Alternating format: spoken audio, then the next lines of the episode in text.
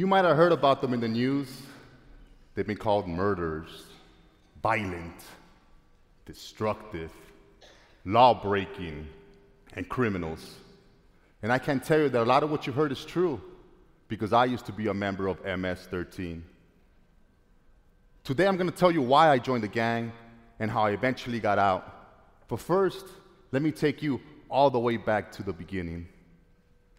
Picture this El Salvador, the 1980s, a brutally violent civil war, military soldiers kicking in front doors in the middle of the night, kids hiding, shaking underneath their beds as they heard the sounds of boots approaching, mothers laying in puddles of their own blood, watching their children get taken away and forced to join the war. Thousands of Salvadoran refugees poured into the United States, desperate for a better life. One of those refugees was a little boy named Nelson. He and his family landed in a ghetto of Los Angeles. While his parents worked multiple jobs to earn a living, Nelson was alone a lot in the new country, trying to adapt to new customs and a new language. When he and the other Salvadoran kids went to school, they were bullied by the Chicano kids because of the different accents and different cultures. And one day, they had enough. They took all the violence they known as kids, all the anger they built up, and they formed a group of their own MS 13. And so, the victims of bullying became the bullies themselves. We've heard that story before, haven't we? MS 13 is the tragic outcome of a tragic environment. In 1996, the US government deported thousands of immigrants. One of them was Nelson. By now, he was an adult. He spoke English. He wore the gangster clothing like the Nike Cortez shoes, Dickie pants, Pendleton shirts, and head bandanas. He was full of tattoos. He didn't fit into El Salvador's culture anymore. And the young Salvadorians noticed. But they didn't bully him, they were in awe of him. He looked like one of those people from the movies. They wanted to be just like him. And that meant that they wanted to join MS 13. And so, there you have it. A country trying to recover and rebuild from a civil war suddenly had the first ever gang problem on their hands. And it only got worse. Now, I'm not Salvadorian. I'm part Mexican and Argentinian and born in LA.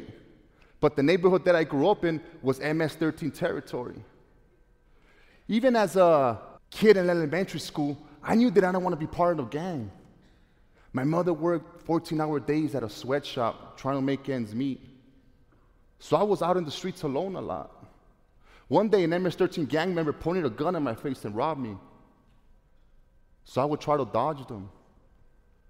I leave through the back of my apartment building and hop over fences in order to avoid being seen. But that meant I will enter another gang's territory and they will approach me. I will have to travel miles outside of my neighborhood in order to escape the gangs. No matter where I went, I wasn't safe. I used to watch them from my apartment window. One night they were out in the street celebrating this man who had just made his way back from El Salvador. Nelson, remember him? He had respect, power, and pride. Everything that I didn't have. I wonder what it would be like to be him, to be revered in your own neighborhood.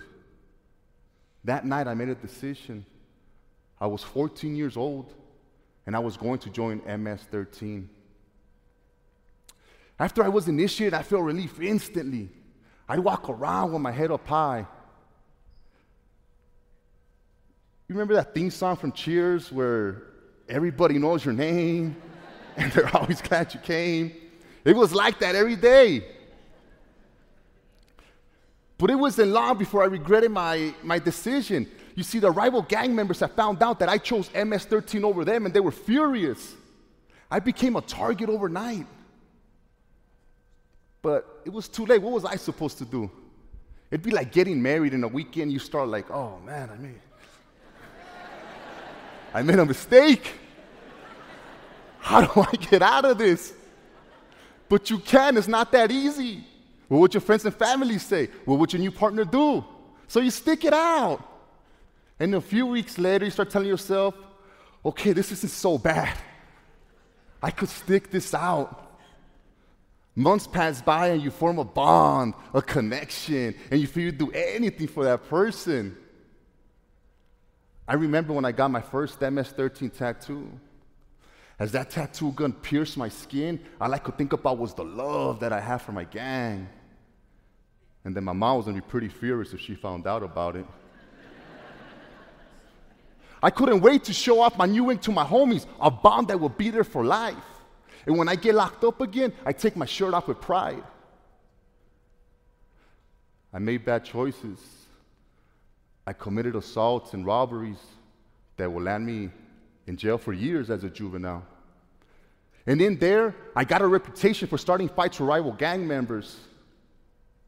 Every time I got out, I gained even more respect.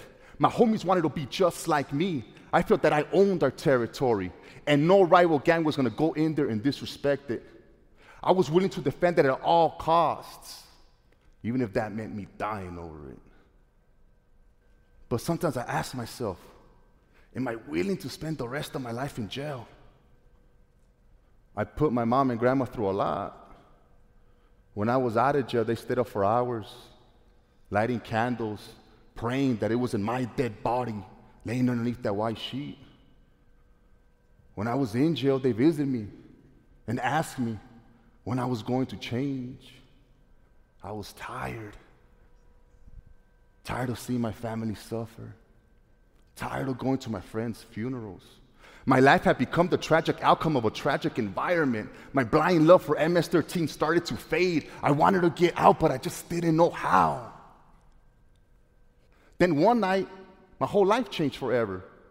I was 20 years old, out on the street, celebrating my recent jail release, when Alex Sanchez, a former MS 13 gang member that I looked up to, approached me. He told me he had started this gang intervention group and wanted me to join. I was thrilled. Finally, I could get out. But part of me was reluctant. I had gained respect, power, and pride within the gang, and I just didn't know who I'd be without it again. Then I looked up at my apartment building, and standing there at the window was my younger brother staring at me the same way that I would stare at Nelson. I knew I had to try to get out. At my first meeting, I met rival gang members and their families. And we found out that we all felt the same. Their parents cried the same tears as my parents did. The only thing that separated us was the name of the gang. We learned how to express ourselves without using drugs and violence. And the gang intervention group took us traveling to different places to share our story. And more people listened. The more we talked, the more we felt the sense of respect, power, and pride. I was able to fade away from the gang and ultimately being able to leave it. I thought that was the hard part, but we were in the midst of the Los Angeles Police Department's Rampart crash scandal.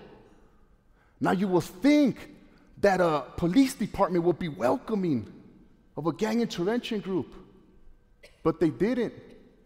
Instead, we were searched without warrants, stopped on baseless charges, and beaten on our way to our weekly gang intervention group. We had gotten out, but we were being punished for what we had been. Finally, I had enough, and I moved to a friend's house in Colorado for a chance of a better life. I got a degree in criminal justice.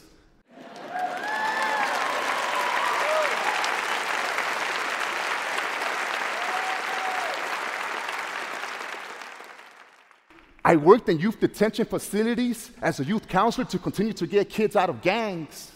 I thought my gang problems were a thing of the past.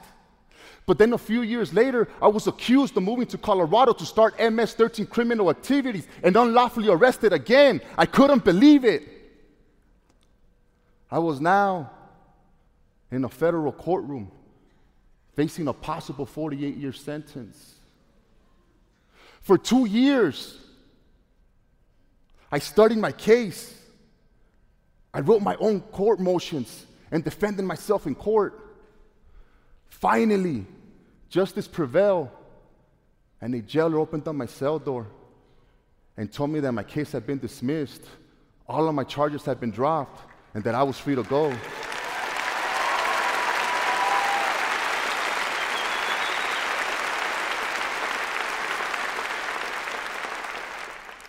But that was two years of my life gone. Punished by society for my past, even though I was trying to do everything to build a new future. We all know that it's important to get kids out of gangs. But we forget that they aren't set up for, to succeed once they leave. Most people join a gang because they feel disconnected, alone, alienated. They just want to belong, to feel valued, to have a purpose. Looking back, is there any surprise why I joined MS 13? My mom worked around the clock. I was alone a lot, and everybody around me was from a gang. When I left MS 13, I had my gang intervention group to support me. Most people are not that lucky. They are judged and punished by society for their past, and they have nowhere to turn to and nowhere to go. 70% of kids who try to leave a gang but don't have another support system in place fail. 70%. I realized that the only way to succeed in getting kids out of gangs and keeping them out of gangs is to create an environment that's going to support them every step of the way. Today, I'm the executive director of Homies Unidos Denver, a gang violence prevention and intervention organization.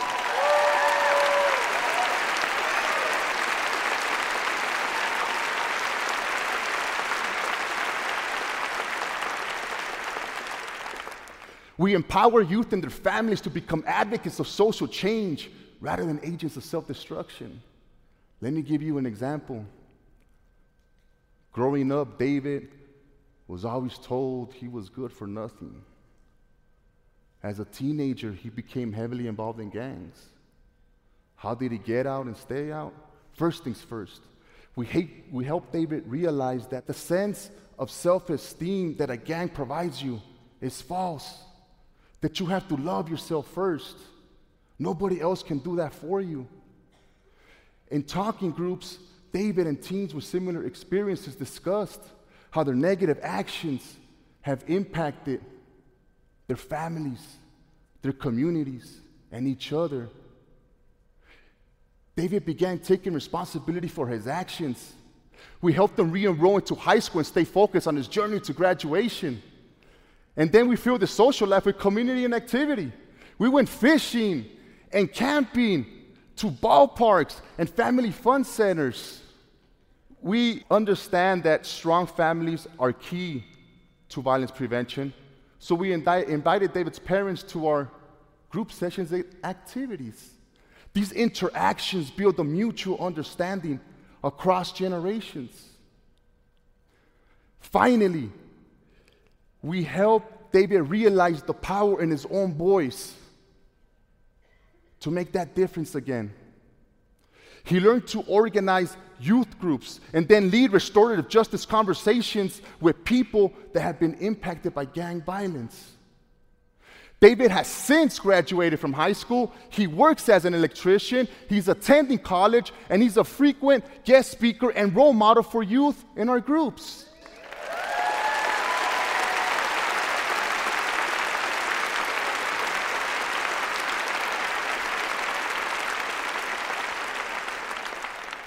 These dramatic changes in David's life were only possible because we surrounded him with the welcoming community that was fully invested in his success. In this way, we have helped hundreds of kids get out of gangs and stay out of gangs.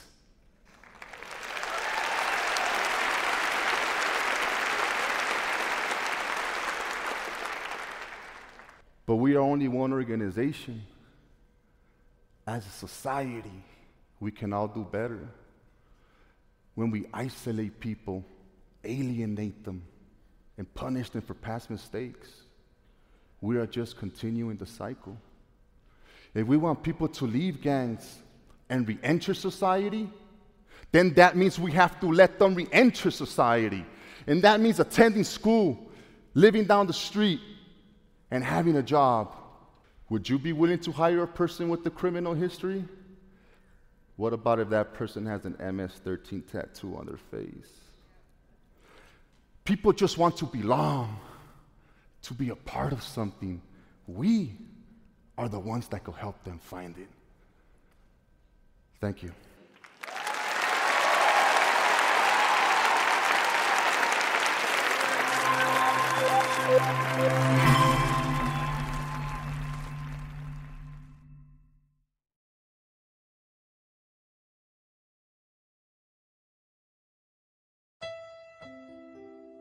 If you have listened to this podcast and you are inspired or you are addicted to a lot of things and wish to get out of the situation, it's fast and easy.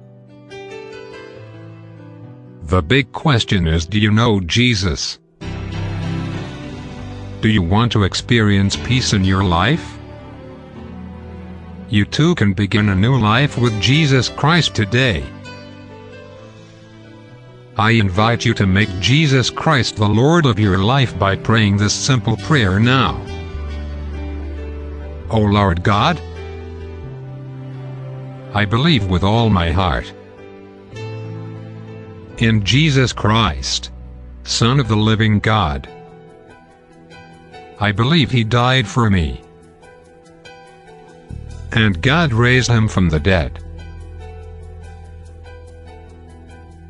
I believe he's alive today. I confess with my mouth that Jesus Christ is the Lord of my life.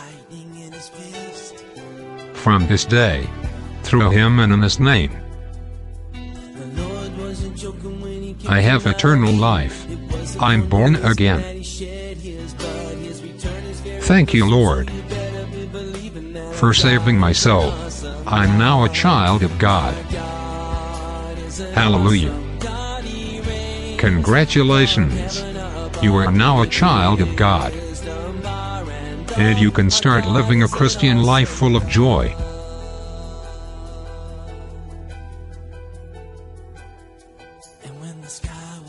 Thank you and God bless you.